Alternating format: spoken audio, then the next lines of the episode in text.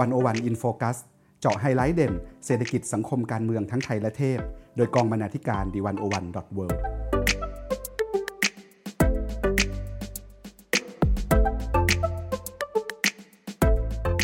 สวัสดีค่ะคุณผู้ฟัง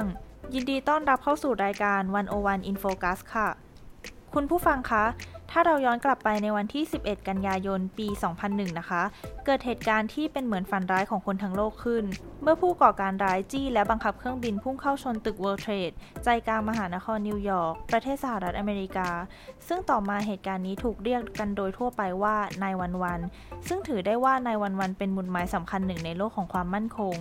ดูได้จากการที่สงคราม ความขัดแย้ง หรือความวุ่นวายที่เกิดขึ้น ล้วนเป็นมรดกตกทอดจากการที่เครื่องบินชนตึก World Trade ในครั้งนั้นทั้งสิ้น ในโอกาสครบรอบ 19 ปี nine one one เหตุการณ์วินาศกรรมสะเทือนโลกนะคะ101 In Focus ตอนนี้ ขอชวนคุณผู้ฟังมาร่วมมองโลกความมั่นคงหลัง nine one one ผ่านชิ้นงานใน 101 เราจะมาสำรวจกันนะคะว่า nine one one เป็นหมุดหมายสำคัญ และเปลี่ยนโลกทัศน์ความมั่นคงไปอย่างไร และในยุคปัจจุบันที่โลกมีความผันผวนเช่นนี้ ความมั่นคงแบบดั้งเดิมยังเพียงพอหรือไม่ และมีประเด็นอะไรเกี่ยวกับความมั่นคงแบบใหม่ที่น่าสนใจอีก วันนี้ดิฉัน การทีลาภูริวิกรร่วมด้วยคุณนาราจยา ตันจ่าพัดกุล ดำเนินรายการค่ะ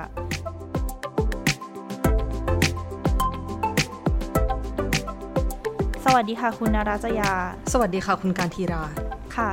ก่อนอื่นเลยก็ขอเริ่มต้นด้วยคำถามว่า ถ้าเรามองในมุมมองรัฐศาสตร์ระหว่างประเทศเนี่ย ความมั่นคงระหว่างประเทศแบ่งได้เป็นกี่รูปแบบคะ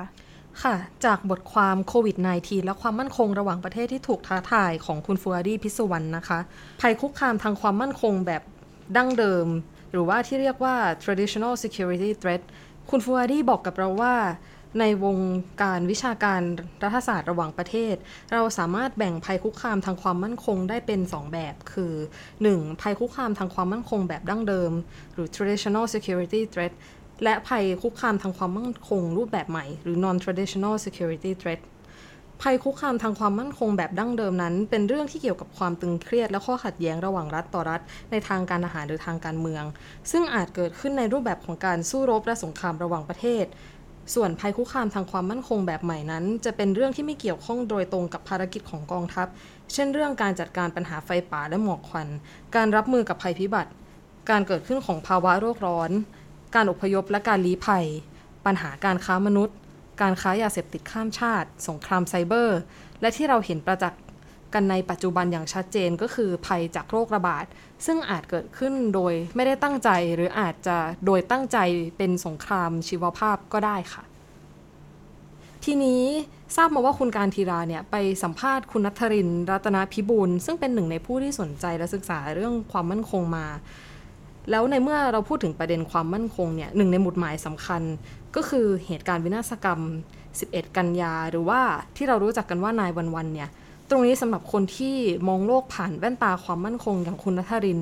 มองว่าเหตุการณ์ในวันๆเนี่ยได้เปลี่ยนภูมิทัศน์และสภาพแวดล้อมโลกความมั่นคงไปอย่างไรบ้างคะ และโลกความมั่นคงนะหลังนายวันๆเนี่ยมีความเปลี่ยนแปลงอะไรที่น่าสนใจบ้างคะ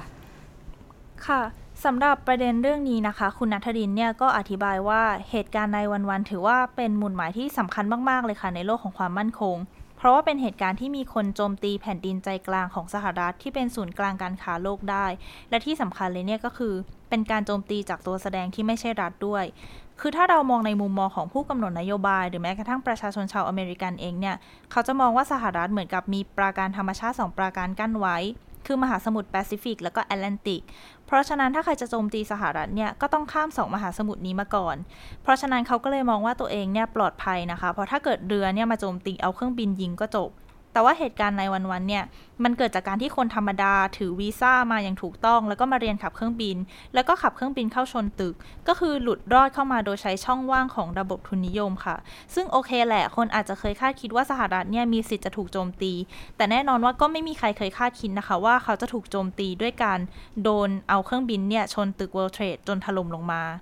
ทีนี้เมื่อเกิดนายวันวันขึ้นมาเนี่ยก็อย่างที่บอกไปแล้วนะคะ ว่าตัวแสดงที่ไม่ใช่รัฐเนี่ยคือเข้ามามีบทบาท ตรงนี้ก็ทำให้สหรัฐเนี่ยเริ่มเห็นความสำคัญของกลุ่ม ผู้ก่อการร้ายทั่วโลกแล้วว่าเนี่ยเป็นเรื่องอันตรายนี่ไม่ใช่เรื่องเล่นๆ ในเมื่อมีกลุ่มที่สามารถโจมตีสหรัฐได้ เขาก็โจมตีประเทศอื่นได้ ขณะที่ประเทศเล็กๆ เช่น อิหร่าน หรือว่าเกาหลีเหนือ ก็เริ่มเข้ามามีบทบาทในเวทีโลกมากขึ้น ส่วนสงครามก็เริ่มมีความซับซ้อนมากขึ้น แต่ว่ากลับมีขนาดเล็กลง แล้วก็ใช้คนน้อยลงนะคะ ก็คือเราจะไม่เห็นสงครามขนาดใหญ่แบบสงครามอาวอีกแล้วแต่ว่าเราอาจจะเห็นสงครามแบบที่คน 5 หรือว่า 6 คนเนี่ยรวมตัวกันก่อวินาศกรรมแทน ทีนี้พอเกิดในวันวันขึ้น เราก็จะเห็นว่ามันเกิดความวุ่นวายหลาย ๆ เรื่องตามมานะคะ เราเห็นปากการประกาศสงครามต่อต้านการก่อการร้าย เราเห็นความขัดแย้ง เราเห็นความยุ่งเหยิงในการเมืองระหว่างประเทศ ซึ่งทุกวันนี้เนี่ยหลาย ๆ เหตุการณ์ก็ยังไม่จบสิ้นลง นอกจากนี้นะคะ เหตุการณ์ในวันวันเนี่ยยังแสดงให้โลกเห็นว่าสหรัฐอเมริกาไม่ใช่ประเทศที่ปลอดภัยอีกต่อไป แล้วก็เป็นเหมือนกับการพลิกโลกไปอีกรูปแบบหนึ่ง คือก่อนหน้านี้เนี่ยโลกเราเคยสมาทานลัทธิเสรีนิยม หรือว่า liberalism ใช่ไหมคะ ดูได้จากการที่มีการเปิดเสรีทางการค้า มีคนเดินทางได้อย่างอิสระ คือเป็นยุคสมัยของสันติภาพ แต่พอเกิด nine one one แล้วเนี่ย โลกเริ่มหันกลับมาหาแนวคิดแบบสัจนิยม หรือว่า realism มากขึ้น อย่างที่เราจะเห็นนะคะว่าคนที่จะเดินทางเข้าสหรัฐได้เนี่ย ก็จะต้องผ่านการสัมภาษณ์วีซ่าแล้วก็การสกรีนที่ค่อนข้างเข้มงวดมาก ทางฝั่งคนอเมริกันเองนะคะ ก็เริ่มตั้งคำถามว่า แล้วกองทัพจะปกป้องชาวอเมริกันจากคนธรรมดาที่เป็นผู้ก่อการร้าย ซึ่งเราไม่รู้จักมาก่อนได้ไหม รัฐจะตอบสนองอย่างไร เพราะว่าทุกครั้งที่เกิดการก่อการร้ายเนี่ยก็ต้องบอกว่ารัฐเสียหน้า แต่ว่าทางนี้นะคะ เราก็ต้องระวังด้วยค่ะว่า พอเราพูดถึงการคำนึงถึงความมั่นคงมากๆเนี่ย มันก็เท่ากับว่าเราเปิดช่องให้รัฐละเมิดความเป็นส่วนตัวของเราด้วย เช่นตอนที่เกิดนายวันวันใหม่ๆนะคะ ชาวอเมริกันเนี่ยเขายอมมอบความเป็นส่วนตัวให้กับรัฐเลย เพราะว่าเขากลัวมากๆ ช่วงแรกที่อเมริกาทำสงครามอิรักนะคะ คนก็ต่อต้านน้อยมาก เพราะว่าคนอเมริกันเนี่ยเขาแค้น เขาเห็นภาพที่สื่อฉายออกไป เป็นภาพผู้ชายกระโดดตึกลงมา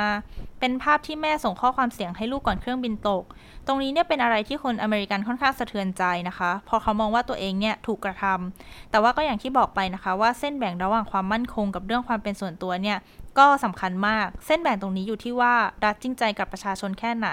เพราะว่ามันก็เป็นทางแพร่งระหว่างความมั่นคงกับความเป็นส่วนตัวด้วยค่ะ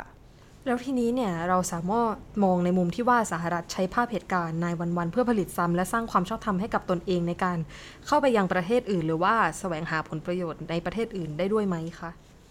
ค่ะสำหรับประเด็นนี้นะคะ คุณนัทรินก็อธิบายว่าจริง ๆ แล้วเนี่ย การผลิตซ้ำมันมีอยู่แล้วค่ะ เพราะว่ารัฐบาลเนี่ยเขาต้องหาเสียงสนับสนุนจากประชาชน ก็คือต้องบอกให้ได้ว่าประเทศนั้นๆ หรือว่ากลุ่มนั้นๆเนี่ยเขาเป็นภัยคุกคามกับสหรัฐยังไง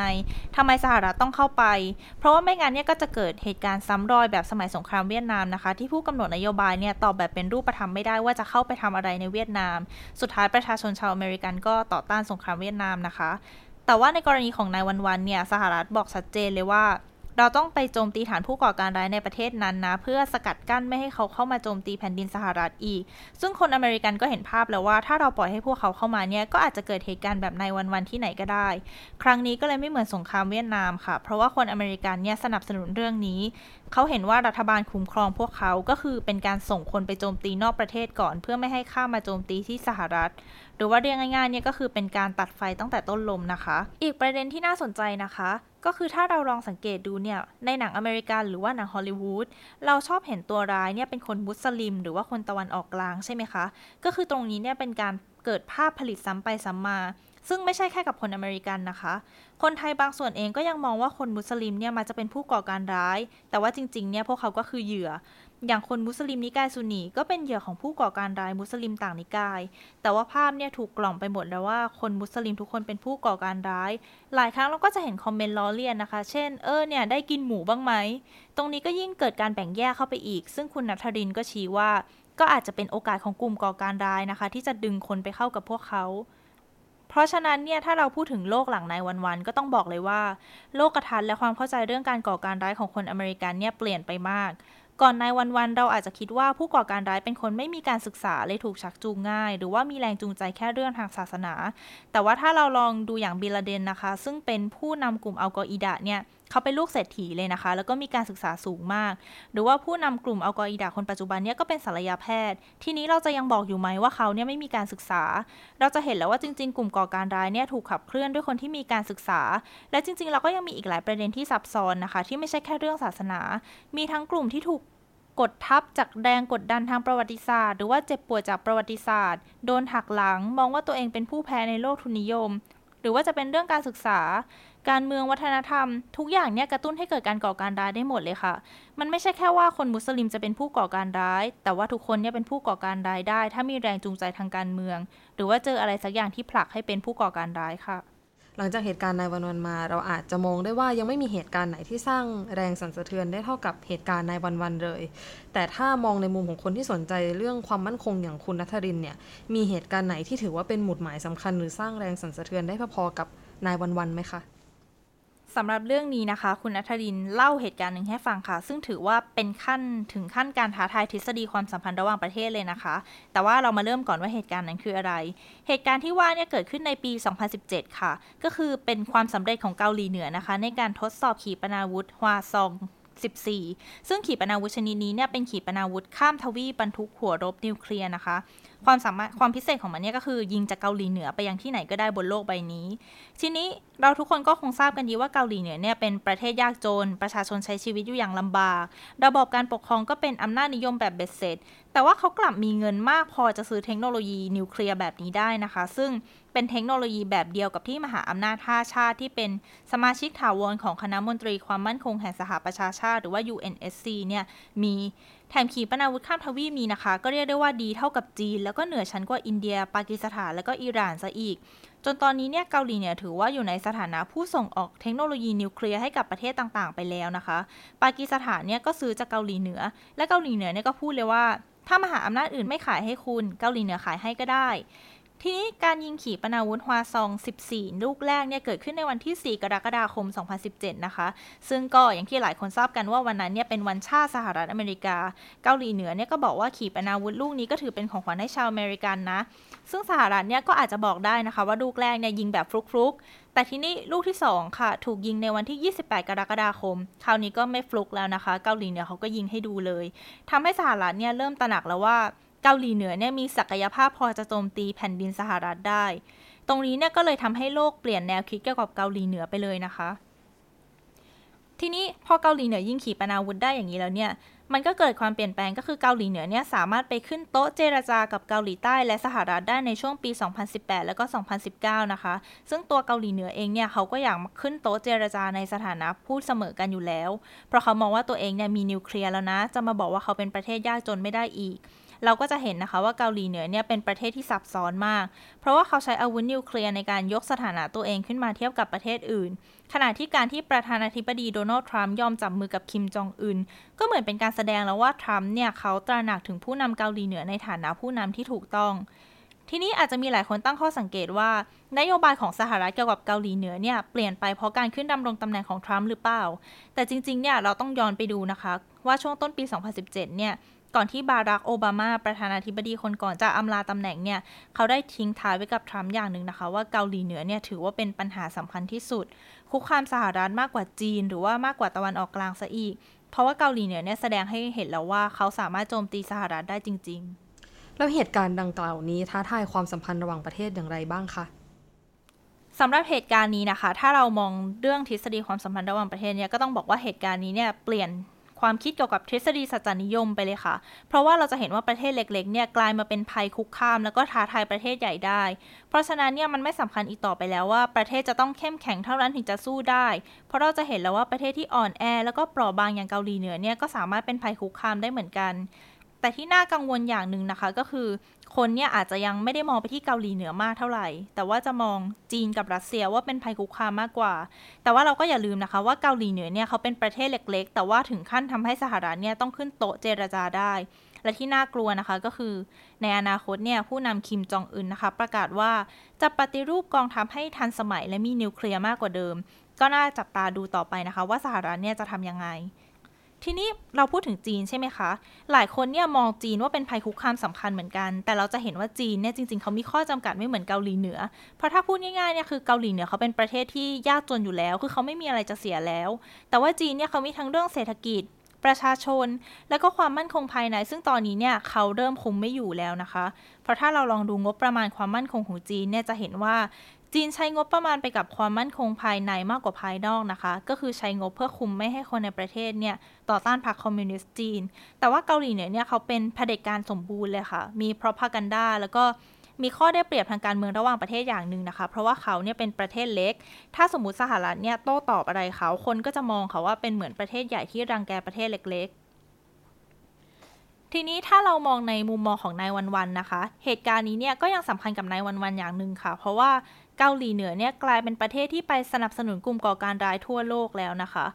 แต่ว่าบทบาทของเกาหลีเหนือสำคัญอย่างนี้แล้วเนี่ย แต่ว่าเราเนี่ยแทบไม่มองตรงนี้บ้างเลย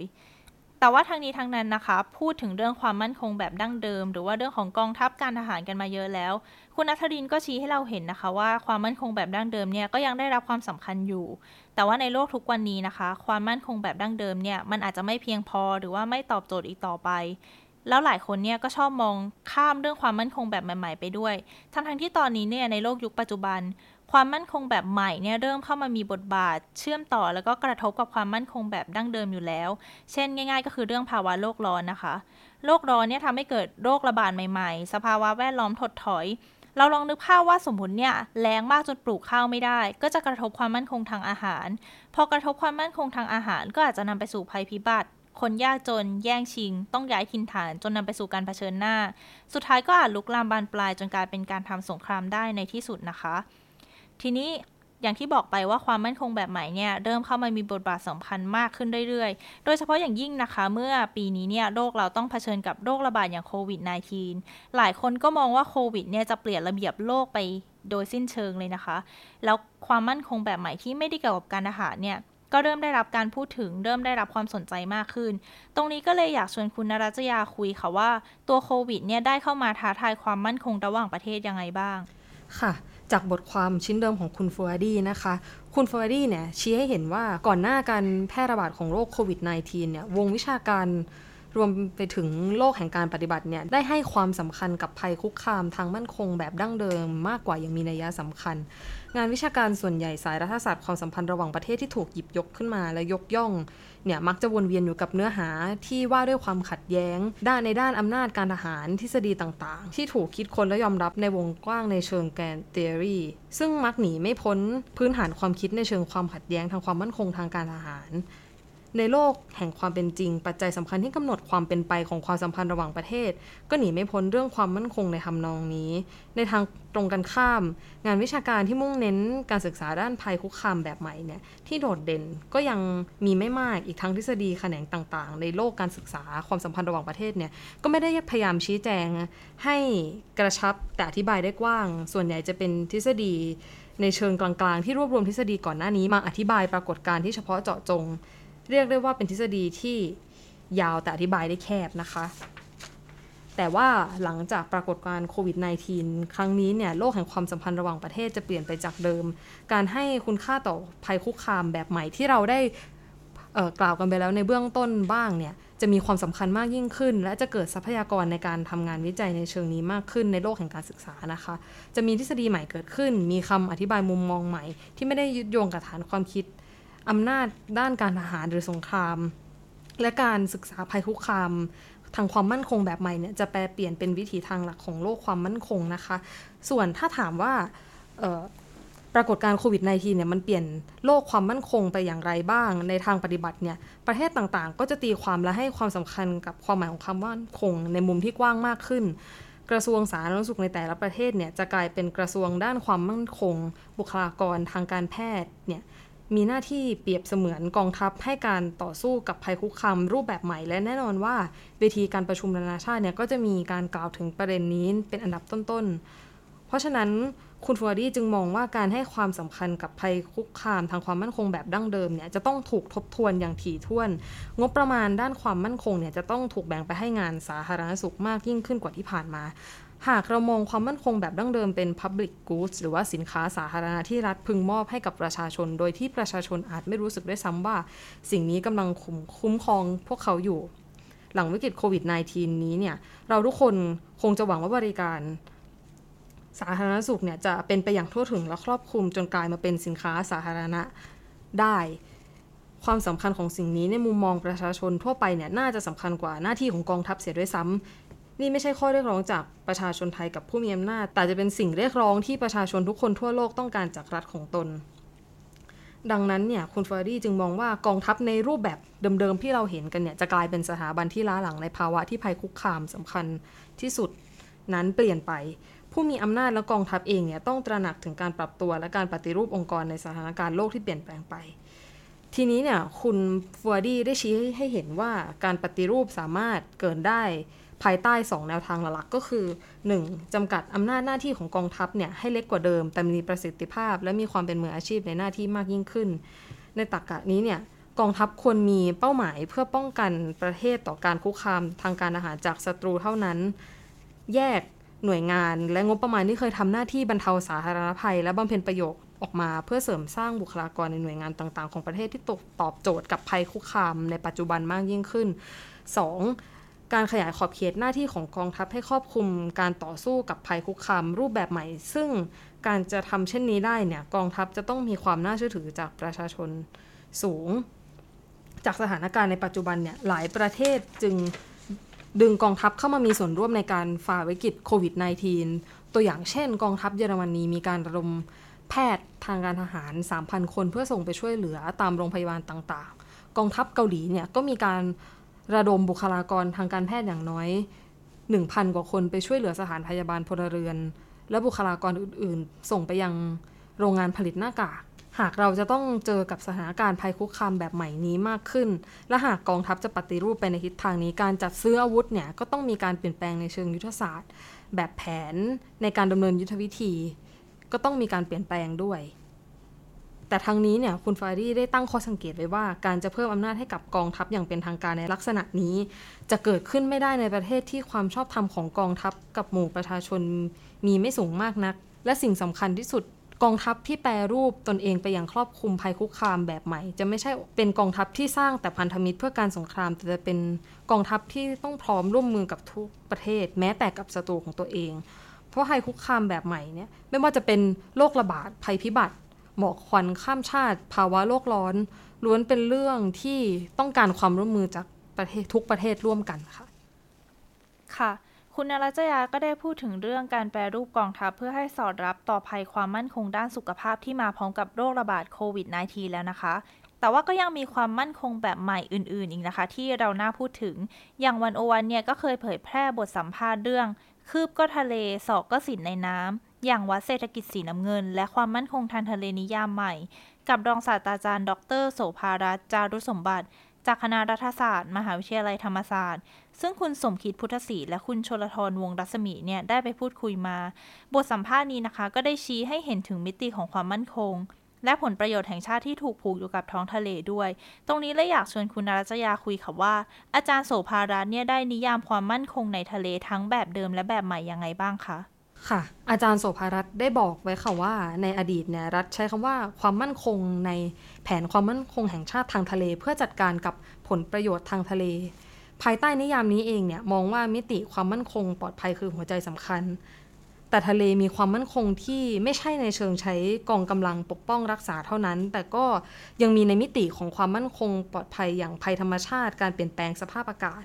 หรือในมิติของการเป็นแหล่งทรัพยากรทางอาหารค่ะ ทีนี้เนี่ยก็มีการพยายามผลักดันคำว่าผลประโยชน์แห่งชาติและความมั่นคงทางทะเลเข้าไปแทน ซึ่งคำว่าผลประโยชน์แห่งชาติในที่นี้เนี่ยหมายรวมถึงทุกอย่างตั้งแต่เศรษฐกิจสังคม สิ่งแวดล้อม การเมืองกฎหมาย ประเด็นด้านวิทยาศาสตร์ อย่างสมุทรศาสตร์ ประเด็นเกี่ยวกับการขุดเจาะน้ำมันในทะเล หรือว่าเรื่องพลังงานเนี่ยทั้งหมดทั้งมวลนี้ล้วนเป็นผลประโยชน์แห่งชาติทางทะเลทั้งหมด ซึ่งความมั่นคงเนี่ยก็เป็นหนึ่งในผลประโยชน์นั้นด้วย และถ้าเรามองในมุมผลประโยชน์แห่งชาติทางทะเลนะคะ อะไรคือโจทย์ที่ประเทศไทยต้องคำนึงถึงเป็นหลักสำหรับประเด็นนี้เนี่ยค่ะอาจารย์โสภารัตน์มองว่าน่าจะเป็นเรื่องของทรัพยากรที่เสื่อมโทรมลงมาก ๆ และเสื่อมโทรมลงอย่างรวดเร็ว เพราะว่าในไทยเนี่ยเรามีกิจกรรมที่ใช้ประโยชน์ทางทะเลเยอะ แต่ว่าทั้งๆทที่เราใช้ประโยชน์จากทะเลเยอะเนี่ยเรากลับไม่มองว่าจะดูแลรักษาทะเลอย่างไร แล้วก็ไม่ได้มองอย่างเป็นองค์รวมด้วย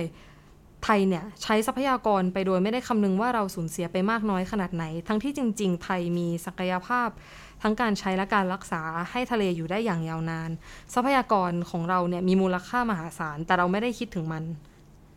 ทรัพยากรทางทะเลของเราเนี่ยร่อยหลอลงไปทุกๆวัน อาจารย์โสภรัตน์นะคะ ได้ยกงานศึกษาของอาจารย์อ่อนพันธ์ณบางช้างคณะเศรษฐศาสตร์ มหาวิทยาลัยเกษตรศาสตร์ว่างานชิ้นนี้เนี่ย บอกว่าพื้นที่ป่าชายเลนของเรากำลังลดลงมาก ซึ่งป่าชายเลนเนี่ยสามารถรักษาสภาพแวดล้อม ดูแลเรื่องการเปลี่ยนแปลงสภาพภูมิอากาศได้ แต่ไทยเราเองเนี่ยไม่เคยมีงานศึกษาจริง ๆ ว่า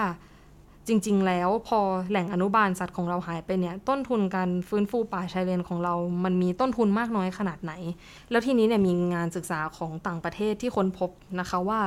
ถ้าเราฟื้นฟูป่าชายเลน ด้วยต้นทุนเท่าไหร่เนี่ยจะสามารถปกป้องปัญหาสึนามิ ซึ่งโยงไปถึงปัญหาอื่น ๆ ที่เรามีได้แต่ว่าของเราเนี่ยไม่มีนะคะ นอกจากเรื่องความมั่นคงและผลประโยชน์แห่งชาติที่มีมิติผูกกับท้องทะเลแล้วนะคะคำคำหนึ่งค่ะที่เรามักจะได้ยินกันอยู่บ่อยๆเนี่ยก็คือคำว่าเศรษฐกิจสีน้ำเงิน ตรงนี้อยากชวนคุยค่ะว่าเศรษฐกิจสีน้ำเงินเนี่ยคืออะไร และเกี่ยวข้องอะไรกับผลประโยชน์แห่งชาติ และความมั่นคงทางทะเลค่ะ อาจารย์โสภารัตน์ได้ บอกในประเด็นนี้นะคะว่าเศรษฐกิจสีน้ำเงินหรือว่าการพัฒนากรอบแนวทางการพัฒนาเศรษฐกิจบนฐานทรัพยากรทางทะเลและชายฝั่งอย่างยั่งยืนเนี่ยเป็นมิติหนึ่งของผลประโยชน์แห่งชาติและความมั่นคงทางทะเลค่ะ เศรษฐกิจสีน้ำเงินเนี่ยมองว่าเราจะต้องทำอย่างไรบ้างให้กิจกรรมทางเศรษฐกิจอยู่กับทะเลได้อย่างยั่งยืน กิจกรรมอะไรที่เกี่ยวข้องและเป็นผลประโยชน์กับทะเล มีอะไรที่เราต้องคำนึงและรักษา เราถึงจะทำให้ผู้คนเห็นคุณค่าและมูลค่าที่แท้จริงของผลประโยชน์นี้ ทีนี้เนี่ยในเชิงวิชาการเศรษฐศาสตร์ เศรษฐกิจสีน้ำเงินเนี่ยมี2นัยยะก็คือ 1. Blue Ocean Wealth หรือว่าการมองเรื่องความยั่งยืน การพัฒนาระบบเศรษฐกิจที่ไม่ทำลายทรัพยากรสิ่งแวดล้อม เช่น การมองในแง่ที่ว่าจะทำอย่างไร ให้เกิดของเสียน้อยที่สุด หรือไม่มีของเสียเลยเพื่อขับเคลื่อนทางเศรษฐกิจ และอีกในยยะหนึ่งก็คือ Blue Ocean Economy ซึ่งก็คือการบริหารจัดการทรัพยากรทางทะเล เน้นกิจกรรมทางเศรษฐกิจ ก็จะเห็นนะคะว่าเวลาเราพูดถึงเรื่องความมั่นคงเนี่ยถึงมันอาจจะฟังดูเป็นเรื่องยากเรื่องใหญ่ หรือว่าดูไกลตัวเรามาก แต่จริง ๆ ความมั่นคง ไม่ว่าจะเป็นความมั่นคงแบบดั้งเดิม หรือว่าความมั่นคงแบบใหม่ ก็ล้วนส่งผลกระทบกับชีวิตของเราทุกคนอย่างหลีกเลี่ยงไม่ได้ และถ้าเราขยับไปมองในภาพใหญ่อย่างการเมืองระหว่างประเทศนะคะ ก็ต้องบอกว่าประเด็นความมั่นคงยังเป็นประเด็นที่น่าสนใจ และน่าจับตามองอยู่มากทีเดียวค่ะ และนี่ก็คือทั้งหมดในวันโอวันอินโฟกัสสัปดาห์นี้นะคะ ท่านผู้ฟังที่สนใจสามารถติดตามรับฟังวันโอวันอินโฟกัสได้ตอนหน้าค่ะสำหรับวันนี้คุณนาราจยาและดิฉันขอลาไปก่อนค่ะ สวัสดีค่ะ สวัสดีค่ะ